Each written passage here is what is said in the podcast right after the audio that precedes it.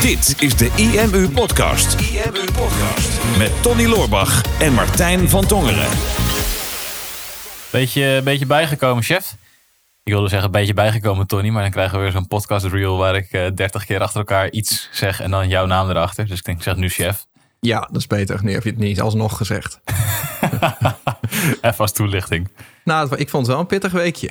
Het was, uh, we hadden natuurlijk onze Tornado Challenge, zes dagen op rij uh, online. Mm En ik ben al wel blij dat wij dat deze keer verdeeld hadden. Hè? Want we hebben heel lang getwijfeld vooraf van gaan we gewoon weer zes dagen op rij samen voor de webcam. Toen dachten we, ja, dat, dat kan eigenlijk niet vanwege de anderhalf meter afstand. Dat is al moeilijk. Dus dan moeten we het elk vanuit huis doen. Mm -hmm. En denk, ja, dat is misschien dan lastig. En kost toch een hoop energie als je dat elke dag moet doen. Dus we hadden Ja. het verdeeld. Daar, daar was ik wel blij mee, want ik vond het wel pittig. Ja, het was, het was zeker pittig. Ik was er ook wel blij mee. We hadden gezegd van 10 tot 12 dit keer in plaats van van 10 tot 11 en dat het dan toch tot 12 duurde. Nou, elke training duurde ook gewoon twee uur. Ja. En ik merkte bij de trainingen die ik in mijn eentje deed aan het eind ook echt wel dat ik echt aan mijn keel gewoon voelde van pff, ik ben nu echt wel klaar. Ja, ik had dat ook. En we hadden natuurlijk eh, alle materialen die we gemaakt hebben, die moesten natuurlijk ook weer helemaal opnieuw. Hè? Want we hadden gewoon dat van de vorige keer kunnen gebruiken. Dat was ook het originele plan. Maar ja, het gaat dan toch kriebelen. Denk, oh, we kunnen wel weer wat mooiers maken. Dus daar zijn ook weer heel veel uren in gaan zitten. Mhm. En eh, ik had natuurlijk mijn andere challenge ook nog, hè, met boeken lezen en, eh, en met fitnessen. Dus ik had vorige week wel echt zoiets van, ik heb echt een, een dagschema waarin ieder half uur iets ingepland staat wat ook echt in dat half uur moet gebeuren. Dus ik ben zes dagen op rij ben ik extreem eh, productief geweest. Maar ik had eh, zaterdagavond had ik wel zoiets van denk, oeh, begin nou wel een beetje hoofdpijn te krijgen en eh, mijn ogen zijn helemaal, helemaal dof en eh, ik ben een beetje klaar. Ja, ik heb het überhaupt de hele afgelopen maand al. Want we zijn natuurlijk, het is nu 4 mei als we deze podcast opnemen. En sinds 6 april is de boeklancering. Nou, ook de week voor de boeklancering waren wij vrij druk. Ja, Met die hele launch is er natuurlijk superveel losgekomen. En de Centraal Boekhuis fuck-up en, en alle mails die eruit zijn gekomen. En superveel nieuwe klanten die de afgelopen anderhalve maand zijn gestart door die coronacrisis. Waardoor meer mensen zich online aan het focussen zijn. Dus ik merk ook aan de organisatiekant en de supportkant dat daar ook superveel nodig is om, om bij te springen en het team te helpen en nieuwe klanten te helpen en processen te fixen. Waardoor, waar, waar je soms dan achter komt als er heel veel mensen binnenkomen van oh, hier klopt iets structureel niet. Laten we Mhm. even uitzoeken hoe dat komt. En dan ben je weer een halve dag verder. ja. Waardoor je inderdaad gewoon weer lekker 15 uur per dag aan het beuken bent. Maar ehm, laten we dachten, laten we het simpel houden. Dus laten we er nog eventjes een aantal, eh, aantal vette, vette weken achteraan stoppen. Eh, maar dit weekend had ik ook wel iets van, nou, oeh, even, even rustig aan. Het was het eerste weekend dat ik weer, dat ik niet beide dagen meer dan achter had gewerkt. Oh ja, nou, dat is wel lekker. Ja. Ja. Nou, ik, moest, ik had gisteren ook een, eh, een fitnessrustdag. Moest van de trainer. Zei, je mag dan die dag ook echt niet trainen. Je moet echt de hele dag moet je, je rust houden. En ik hoefde gelukkig nog maar één boek te lezen van, van de vijf voor de vorige week. Want eh, dat was week nummer drie. Dus ik moest 15 boeken erop hebben zitten van de 30 van het totaal. Dus ik denk, nou, ik kan de hele dag besteden. Gewoon de zondag aan niet trainen. Lekker rusten, uitslapen en dan één boek lezen, verspreid over de dag. Dat moest wel lukken. Dat was wel, even, was wel even heel fijn. En dan merk je ook ineens hoe fijn het is als je het een beetje simpel voor jezelf houdt. Ja, ja, dat is zeker lekker. En dat simpel houden, dat is wel een, eh, wel een belangrijke die ook terugkwam in de challenge volgens mij. Want we hebben dus niet alle eh, dagen samen gedaan. We hebben wel een beetje bij elkaars chat gekeken af en toe volgens mij. Ja, heb je bij mij gekeken? Ik heb af en toe bij jou gekeken. bij jou. Ik Ah, moest, nee. moest boeken lezen. Ja, dan krijg je dat. Het heeft geen zin Leuk. om de taken te gaan verdelen en dan denk dat naast jou gaan staan te kijken hoe jij je taak aan het uitvoeren bent. Had net zo goed mee kunnen doen. Leuk wel, die interesse. Hè? Dat je dat even toont en denkt, oh nou, Martijn zal vast een goede training aan het geven zijn. Dan Ja. kijk je en denk je, oh, Je kan ook denken dat ik zoveel vertrouwen in jou heb dat ik het niet hoef te controleren. Ik, zou het ook niet als controle zien. Ik zie, ik zie jou meer als mijn cheerleader eigenlijk. Oh ja, ja, ja daar ben ik ook helemaal het type voor. Ja, precies. maar goed, tijdens de challenge ehm, hebben, we, hebben we veel dingen voorbij zien komen in de chat. En veel interactie gehad, wat super leuk was. We hebben bijna 5000 mensen meegedaan aan de challenge trouwens. Wauw. Ik weet dat de podcast vorige week ging over de challenge. Hadden we vooraf opgenomen, maar toen hadden we hem nog niet echt gehad. Nu wel. Ehm, meer, bijna 5000 mensen die meededen. Echt super veel nieuwe namen gezien, wat ook heel cool was. En we hebben dus uitgelegd hoe je de Tornado stap voor stap echt kan toepassen en implementeren in je business. Hebben we laten zien, hebben mensen live meegedaan. En een van de dingen die wel heel erg naar voren kwam, is dat mensen het zichzelf toch inderdaad wel een beetje moeilijk maken. Ja, klopt. Ja, dat, dat merkten we al eh, eh, in het begin. Hè, toen wij het, totaalplaatje lieten zien van nou, hè, dit gaan we in zes dagen bouwen. Ehm, dat mensen eigenlijk meteen al in paniek zijn over het totaalplaatje. In plaats van erop te vertrouwen dat we daar eh, dag voor dag doorheen gaan. En uh, sowieso, daar hebben we natuurlijk de eerste dag iets van gezegd. Van kijk nou een beetje uit met, met de angstvragen. Hè, van waarom iets niet voor je zou werken. Of hè, de, de ja gedachte. Mm dat is gelukkig werd daar heel goed op gereageerd. Van hè, probeer het nou simpel te maken. Maar ik heb dat eigenlijk toch gedurende de chat heel veel gezien. Uh, bij ondernemers als het gaat om uh, doelgroepen kiezen. Als het gaat om een, een plek in de markt kiezen dat de meeste ondernemers zijn veel te ambitieus voor, uh, voor wat goed voor ze is, zeg maar. In ieder geval op het punt waar ze zijn. Er is niks mis met, met groot denken, maar je moet, je moet klein beginnen. Hè? En pas als je een, een kleine business succesvol kan maken in een, in een afgebakend gebied, um, dan kun je die business ook gaan opschalen. Alleen de fout die zoveel ondernemers maken, is dat ze gewoon meteen alles willen. Hè? Dus ze willen er voor elke doelgroep zijn. Ze willen uh, heel veel verschillende soorten producten verkopen. Ook heel veel als, als safety. Van hè, um, als het ene product niet werkt, dan heb ik het andere nog. Uh, ik wil niet het risico lopen dat er iemand op mijn website komt die zich niet aangesproken voelt. Dus daarom probeer ik maar iedereen aan te spreken. Mm. Nou ja, en als je tegen iedereen praat, dan praat je dus tegen niemand. Dus dan voelt niemand zich aangesproken. Dus het is allemaal heel breed en allemaal heel algemeen. En dat, dat merk je in het kiezen van de doelgroepen, maar um, ook gewoon in het, in het online zetten van je business. Hè? Want wij hebben natuurlijk de hele week erop gehamerd van jouw hele online business kan letterlijk bestaan uit één pagina. Of uit twee pagina's. Eén verkooppagina met je verhaal en één afrekenpagina. En als dat te veel is, dan kan je dat verkoopverhaal zelfs ook nog wel op je afrekenpagina zetten. Weet je, wij zijn ook ooit begonnen met één pagina. En, en daar verdienen we toen tienduizenden euro's mee. En uh, hoe, hoeveel we dat ook bleven noemen, zeg maar, echt begin nou met die ene pagina. Dat mensen echt zoiets hebben van ja, ik verzuip in de informatie, ik weet niet meer waar ik moet beginnen. Ja. Uh, en uh, het is allemaal zoveel en ik ga hier jaren werk aan hebben. Of iemand die zei bij mij dan toen, ik heb het echt over die landingspagina natuurlijk. Ja, ik heb een webshop met 2000 producten, hoe pas ik dat dan toe? ja, nou, niet. Minder, minder producten nemen. Ja. er, zijn, het is maar, er zijn maar een heel klein aantal voorbeelden waarbij het geschikt is om zoveel producten in je shop te hebben. Ik denk de meeste mensen die willen alles aanbieden voor alle potentiële doelgroepen, voor, van alle verschillende leeftijden, van alle geslachten of geen geslacht. Ja. maar je hebt altijd een geslacht. Je hebt altijd, ja, of ja, dus, er zijn ook varianten waarbij dat niet altijd zo is of dat dat oh. discutabel is. Hè? Oh, okay. Ja, dat weet ik dus tegenwoordig. Niet. maar je genderneutraal is, toch ook dan een, heb je er wel een geslacht? Weet ik niet. Oké, nou, laten we hier niet op ingaan. We laten er niet mee ingaan, maar... Of twee. dat is helemaal mooi. Ja. Ja, wat, wat mij opviel, ik heb voor de challenge heb ik een, uh, een uh, enquête uitgestuurd naar alle, alle mensen die meededen. Die, zei, die is door bijna 1500 mensen ingevuld. 1403. Oh, bijna 1500. 1403. Ja. Scheelt gewoon bijna 100. Um, en wat daarin opviel is dat 61,6 procent, dus 864 mensen die gereageerd hebben, hun huidige omzet zat nog onder de 2500 euro per maand. Mm En 8,1% zei weet ik niet. Ik, denk, ik ga ervan uit dat dat waarschijnlijk is, ik wil het niet zeggen. Of ik zet die ook bij de groep van onder de 1500 per maand. Maar dat is mm -hmm. bijna 70% wat minder dan 2500 euro per maand verdient. En ik denk als, je, als dat op dit moment jouw omzetniveau is, dan is dat verder helemaal niet erg. Want dat is gewoon, misschien begin je net of misschien ben je al lang bezig en ben je aan het struggelen. Maar dan is het juist heel belangrijk om te kijken naar, oké, hoe kan ik nu een concept neerzetten dat werkt? En in plaats van te denken, wat zou er allemaal mogelijk zijn en wat is mijn grote doel, mijn grote visie en dan dat nu maar zo snel mogelijk online krijgen. Eerst kijken inderdaad, wat zou ik nu kunnen doen? Wie kan ik nu aanspreken? Wie kan ik nu helpen? Wat voor product zou ik nu online kunnen zetten? En als dat 100% focus heeft, hoe kan ik dat in ieder geval opschalen? Want als je minder dan 2500 euro per maand verdient, dan heb je, heb je niks aan tientallen producten. Dan heb je er niks aan om iedereen aan te spreken. Juist daardoor verdien je waarschijnlijk minder dan 1500 euro per maand. Want als jij heel specifiek één doelgroep kan benaderen en aanspreken. En die voelt zich aangesproken door jou. En die denkt, dit product past inderdaad bij mij. Ik wil, word graag door jou geholpen. Dan is de kans vele malen groter dat er een conversie plaatsvindt. Waardoor er uh, klanten komen, waardoor je omzet hoger wordt. Ja, ja maar dat... Uh is denk ik een beetje de vloek en de zegen van, uh, van de ondernemersgeest. De ondernemers denken vaak groot en denken in, in potentie. Uh, en in het opstarten van iets, van iets nieuws. Uh, maar het, het, het uitbouwen van iets, dat is, vaak, dat is vaak een heel ander vak. En, en dat is wel wat je nodig hebt. Dat op het moment dat je zoiets hebt van, nou, ik heb, ik heb één product gekozen.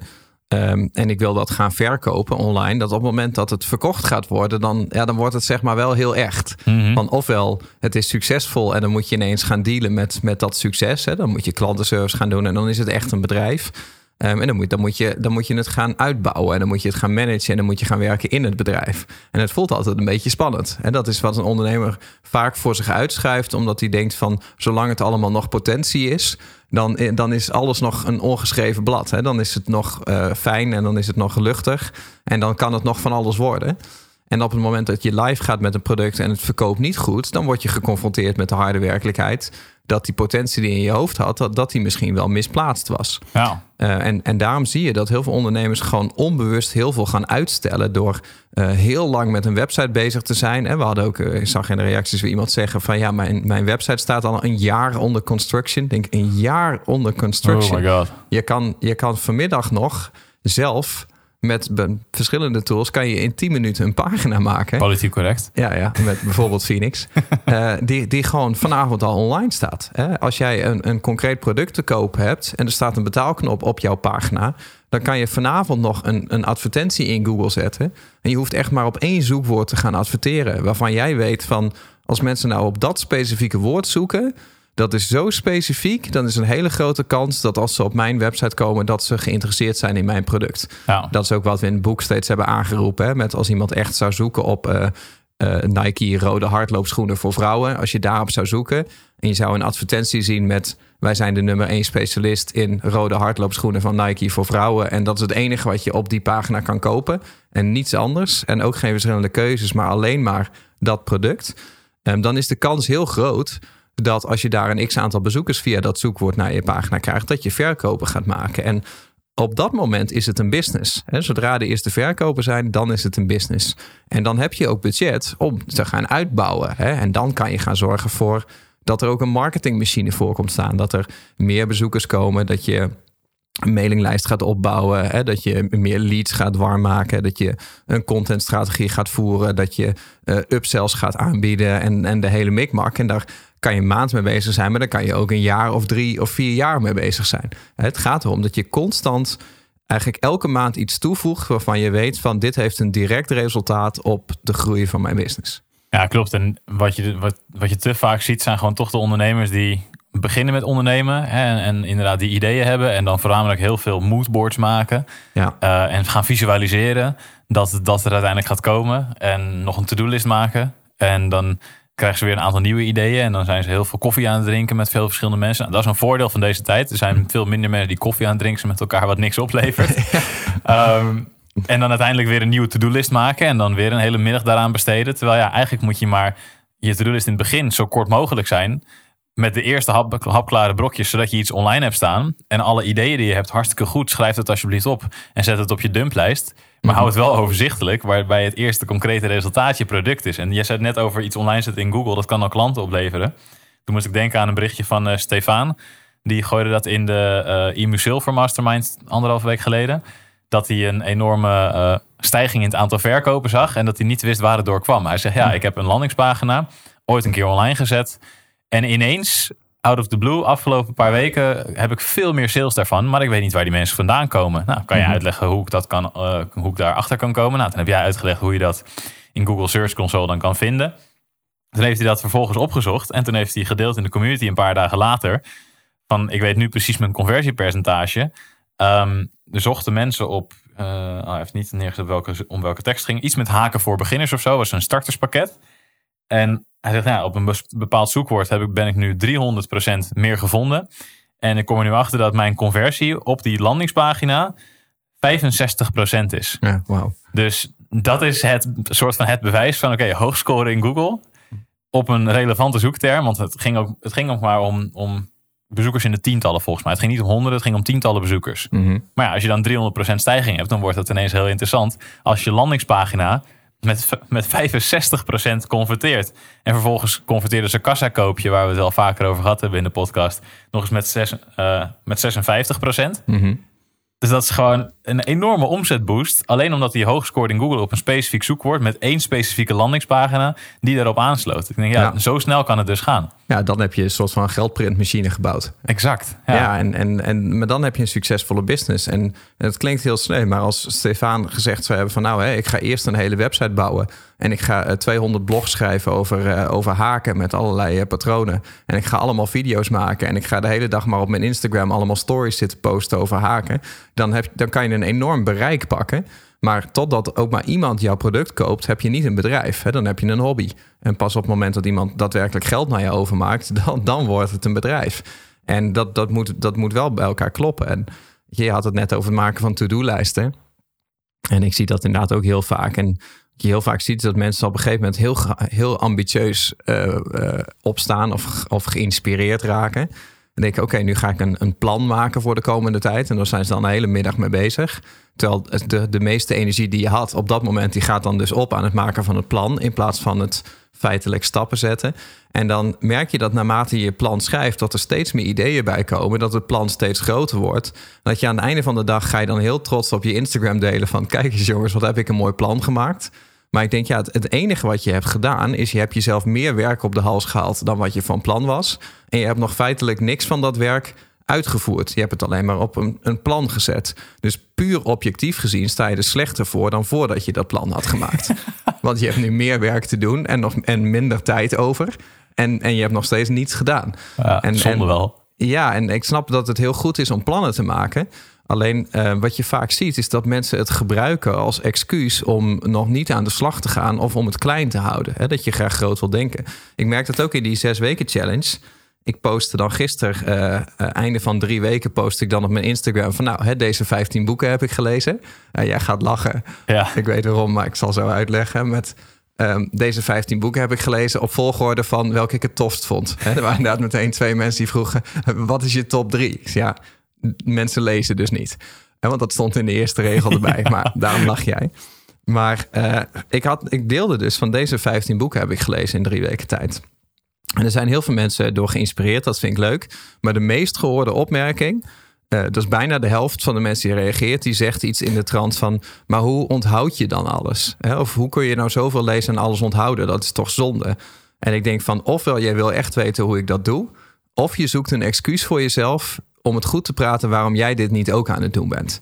Van als je voor jezelf kan verantwoorden dat het nutteloos is om zoveel boeken te lezen, omdat je ze dan toch niet onthoudt, ja, dan hoef je er niet aan te beginnen.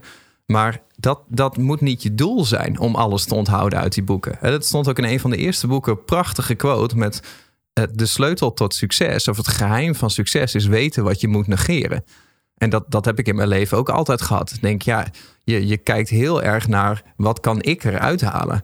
En Daarom negeer jij ook zoveel mensen. Ja, ik negeer, ik negeer heel veel. Ja, als mensen mij beledigen, negeer ik ook altijd. Ja. ja maar uh, nee, maar uh, kijk, als ik zo'n boek lees, denk ik, mijn doel is niet om alles te onthouden. Mijn doel is om gewoon lekker te lezen. Dat is het primaire doel. En in deze challenge is het mijn doel om te kijken uh, of ik 30 boeken kan lezen in zes weken. Dat is het doel. En ik weet heus wel van alles wat ik lees. Sommige dingen vind ik interessant qua inspiratie. Uh, zijn niet relevant voor mij. Ga ik nooit iets mee doen. Dus die, die hoef ik helemaal niet te onthouden. He, sommige dingen waar ik misschien ooit wel iets mee wil. Ja, ik maak er dan nu gewoon een foto van. Uh, want dan kan ik er later naar kijken. Want ik weet van als ik aan het lezen ben, dan ben ik aan het consumeren. Zodra ik aantekeningen ga maken, dan ben ik aan het produceren. En als ik die stap maak, dan ga ik uit mijn focus. Dus ik maak een foto en dan ga ik door. Nou. En er zijn maar een heel paar dingen die eruit komen waarvan ik denk, daar moet ik echt op korte termijn iets mee. Um, en, en, en dat zijn de meeste boeken. Er staat helemaal niks in waar ik nu binnen een half jaar iets mee ga moeten. Dus daar hoef ik echt geen aantekeningen van te maken. Ja, precies dat van weten wat je moet negeren en, en weten waar je nu wel iets mee moet doen. Ik denk dat dat, dat ook zo belangrijk is voor, voor mensen die nu dus bezig zijn met het opbouwen van hun business of het opstarten van hun business of het opschalen van hun business. Helemaal als je bezig bent met opschalen natuurlijk. is misschien nog, nog belangrijker om te weten wat je moet negeren. Omdat je Mhm. dan nog veel meer prikkels van buitenaf hebt vaak. Omdat je business al loopt. Uh, dan is het nog lastiger om focus te behouden op hetgene wat nodig is om te groeien. Maar helemaal in die startende fase, want als je kijkt naar, naar, de, naar de cijfers, dan is het grootste percentage van onze, onze kijkers. Um, en bij webinars waren die percentages gelijk. Bij uh, onze gratis seminar was dat ook gelijk. Bij het betaalde seminar was, dat, was het percentage met mensen die al een hoger inkomen had, uh, was hoger. Um, maar ik ga ervan uit dat, dat in deze podcast ook veel luisteraars zijn die nog in die startende fase zitten. En daarbij is het dus ook zo belangrijk dat je weet wat je moet negeren. Mhm. Want Je kan zoveel goede ideeën hebben en je kan zo verleid worden door alles wat je voorbij ziet komen op social media of wat je leest of wat je hoort. Ik denk, ja, voor sommige mensen hartstikke leuk die zes weken winnen challenge voor jou met die 30 boeken. Maar als jij nog niet 2.500 euro per maand verdient, wat zit je dan 30 boeken te lezen in zes Ja. weken? Dan Ja, moet je eigenlijk, ja. dan moet je, dan moet je dat niet doen. Dat is een heel stom idee. Ja, Ja. dat is een heel slecht idee. Dan kan je beter die zes weken besteden aan bijvoorbeeld, ik zeg, nou, ik ga zes weken winnen. Ik ga zes weken zorgen dat mijn landingspagina-proces klopt. Mhm. Zodat ik weet dat ik daarna een funnel heb staan waar ik verkeer doorheen kan sturen. Waarmee ik boven die 2.500 euro per maand ga uitkomen, bijvoorbeeld. Ja. Dus je moet weten wat je moet negeren. En je krijgt continu prikkels op je af, continu ideeën. En ik denk dat dat van deze periode beter is dat je nu net iets minder op je af krijgt dan normaal misschien. Omdat je waarschijnlijk minder mensen spreekt. Je zit waarschijnlijk wel weer meer op social media, waardoor je daar weer meer prikkels krijgt. Maar je moet echt gaan kijken naar wat is voor mijn business of de business die ik wil gaan bouwen nu het allerbelangrijkste proces. Dat zet je neer en verder schrap je gewoon alles. Mhm. Alles wat niet daarmee te maken heeft, wat niet ervoor zorgt dat jij de basis van je business goed hebt staan en je eerste verkopen kan gaan maken, is voor nu gewoon niet relevant. Nee, ik denk, ik denk dat, dat, dat dat de spijker op zijn kop is. En dat is zeker met social media. Ik merk nu met het, met het lezen al dat gewoon, het is niet te combineren. Social media volgen en eh, tegelijkertijd proberen een boek te lezen. En dat is ook met die, eh, met die challenge hebben we dat ook gemerkt. Hè? Dat ging de hele dag door. Ja, En eh, ik zie dan, dan ook op Instagram, eh, omdat ik er nu iets meer op zit vanwege die challenge, zie ik ook meer wat de andere influencers aan het doen zijn.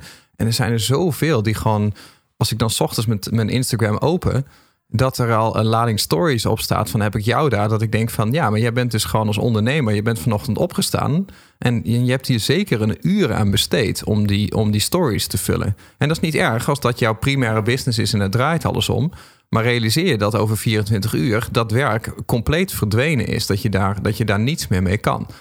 En ehm, ik denk van ja, wat je eigenlijk wil, is, is in ieder geval altijd iets bouwen. Wat gewoon, wat gewoon jaren meegaat. Hè? Dat die, die ene verkooppagina waarop je product te koop is. En die, en die funnel die je online hebt staan, die naar die verkooppagina toe leidt. eh, en, de, en de advertenties en de Google-posities die weer naar die funnel toe leiden. Ja, dat, dat staat gewoon 24 uur per dag online. Jaar in, jaar uit. Eh, en daar kan je ook gewoon iedere maand kan je daar iets nuttigs over zeggen. En elke maand besluiten van als ik mijn business nu wil verbeteren, moeten er dan meer bezoekers komen? Of zijn er genoeg bezoekers? Eh, maar zijn het de verkeerde bezoekers? Hè? Moeten er misschien andere bezoekers komen vanuit een ander zoekwoord of vanuit een andere intentie of vanuit een andere plek?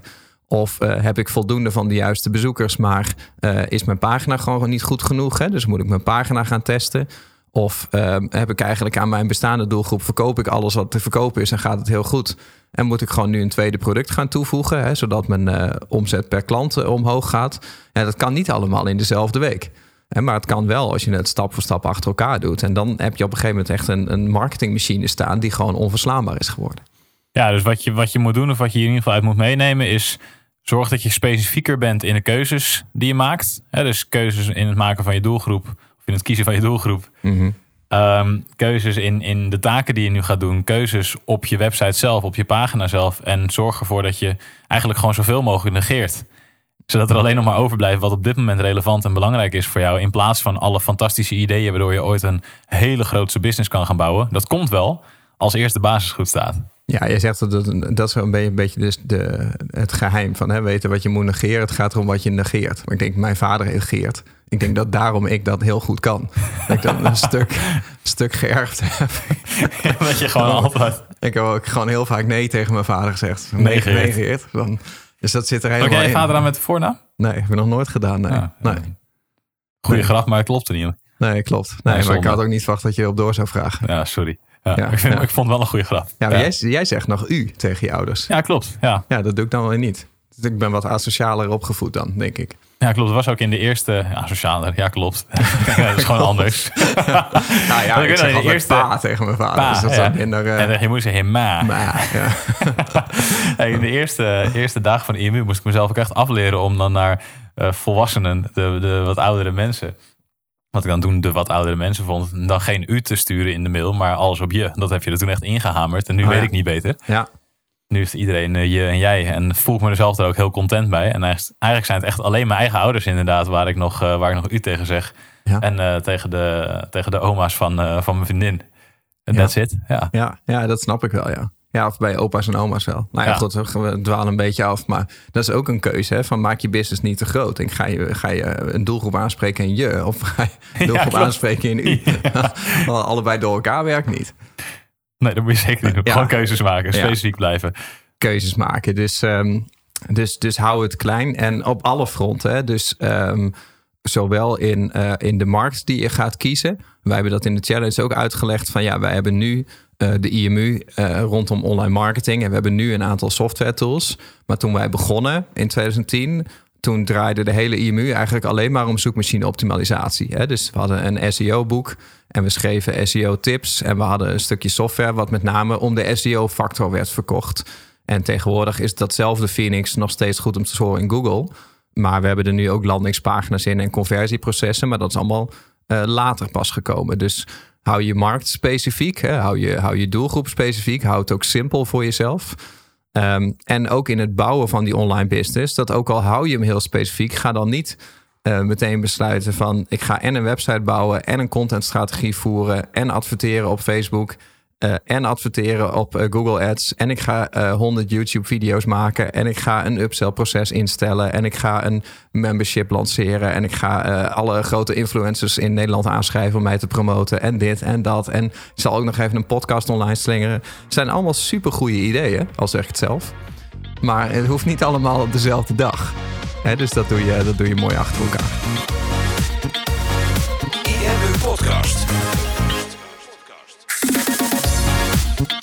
Super tof dat je hebt geluisterd naar de IMU podcast. Ik hoop dat je dit waardevol vond en dat je er inzichten uit hebt kunnen halen voor jezelf en voor je eigen business. Vond je dit nou een waardevolle podcast, dan zouden Tony en ik het heel erg waarderen als je dat zou willen delen. Enerzijds door dat bijvoorbeeld te delen via je eigen Instagram of via LinkedIn. Door een screenshot te maken van je telefoonscherm en ons er even in te taggen. Maar wat we nog meer zouden waarderen is als je de tijd en moeite zou willen nemen om een review achter te laten. Werk je met een Apple-telefoon, dan kan je dat doen binnen je eigen podcast-app door daar een review te geven. Geef ons een x aantal sterren met daarbij een korte motivatie wat je van onze podcast vindt. Zouden we echt enorm waarderen als je die tijd zou willen nemen. En werk je met een Android-telefoon, dan zie je dat, daar, eh, dat de meeste apps geen review-mogelijkheid hebben. Wat we dan heel erg zouden waarderen is als je op Google IMU zou willen intypen en vervolgens via de Google Review-sectie iets zou willen vertellen over de IMU, wat je van ons vindt en wat je aan onze podcast hebt gehad. Alvast heel erg bedankt en ik hoop natuurlijk dat we je volgende week weer mogen verblijden met een volgende aflevering van de IMU Podcast.